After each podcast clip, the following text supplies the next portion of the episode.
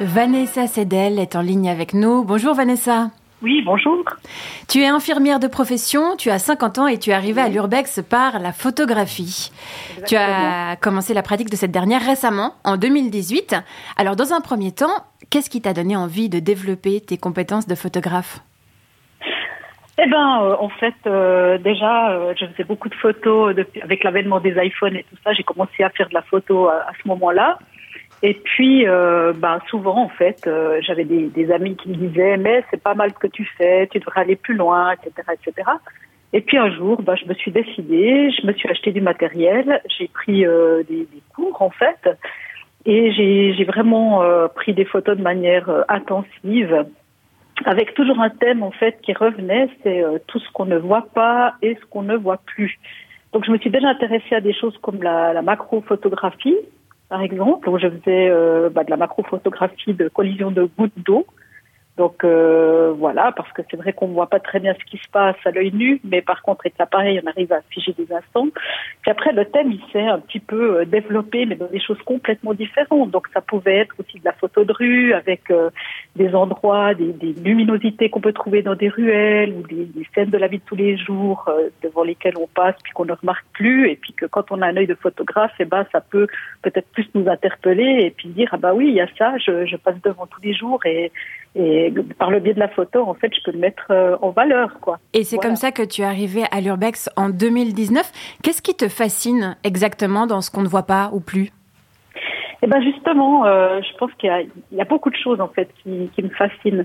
Déjà, euh, par exemple, euh, une des choses, c'est tout ce qui est toutes les choses qui ont, brillé par le passé, savoir qu'il y a eu de la vie à certains endroits, qu'il y avait euh, des endroits magnifiques avec des fresques, avec des belles architectures, ou même euh, des, petites maisons avec euh, des gens qui ont, habité dedans avec toute une vie familiale.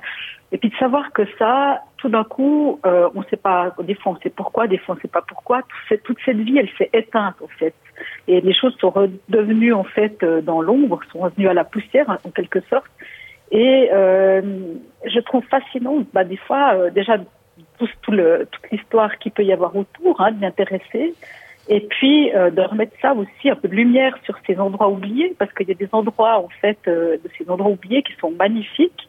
Et puis, euh, bah voilà, je trouve dommage que ce soit que ce soit tombé dans, dans l'ombre à quelque part. Quoi. Tu es en quelque sorte témoin du passé, tu, tu passes le relais de l'histoire. Euh, sur ton site web, la plupart des photos sont prises à l'étranger, en Italie, oui. en Belgique, en France. Pourquoi est-ce que tu vas si loin pour pratiquer l'urbex?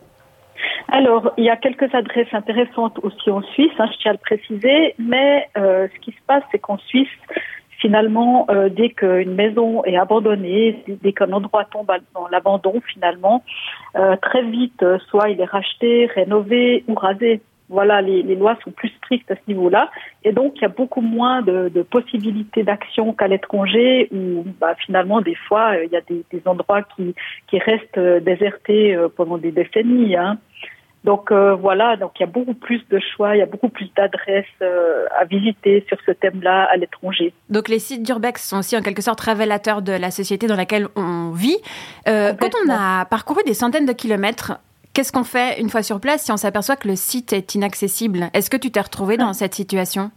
Ah oui, alors justement, alors ça c'est un peu le problème, c'est un petit peu euh, la chose déplaisante, on va dire, de l'activité, c'est qu'on ne sait jamais finalement si euh, ça va être possible de, de, visiter le site ou pas. Hein. Même euh, il y a des situations où il y a des amis qui avaient visité un site euh, la semaine d'avant et puis moi j'y suis allée sûre que je pourrais aller visiter sans problème et puis en fait non, le, le, site était barricadé. Donc on ne sait jamais. Donc l'idée finalement quand on fait beaucoup de kilomètres, c'est effectivement d'avoir plusieurs plans B c'est de se dire bon, je vais là, mais si ça, ça marche pas, et eh ben, je peux aller visiter encore ça, ça ou ça, quoi. Voilà. J'aimerais bien que tu nous parles de l'une de tes explorations. Alors, normalement, les personnes qui pratiquent l'urbex ne demandent pas l'autorisation pour entrer dans un lieu. Ça t'est arrivé pourtant de le faire. Euh, pour quelle raison t'as fait cette exception? Tu nous racontes?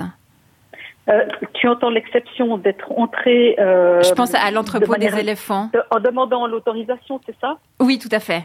Oui, alors effectivement, donc euh, en fait, euh, moi j'avais j'avais très envie en fait euh, de visiter des lieux d'urbex parce que euh, j'avais, euh, en fait, je devais aller chez mes cousins qui habitent euh, très loin de ma région en France. Et puis, comme je vais jamais, j'ai pas, à part quand je vais les voir, j'ai pas trop d'occasion en fait d'aller dans faire des urbex dans cette région, d'aller dans cette région.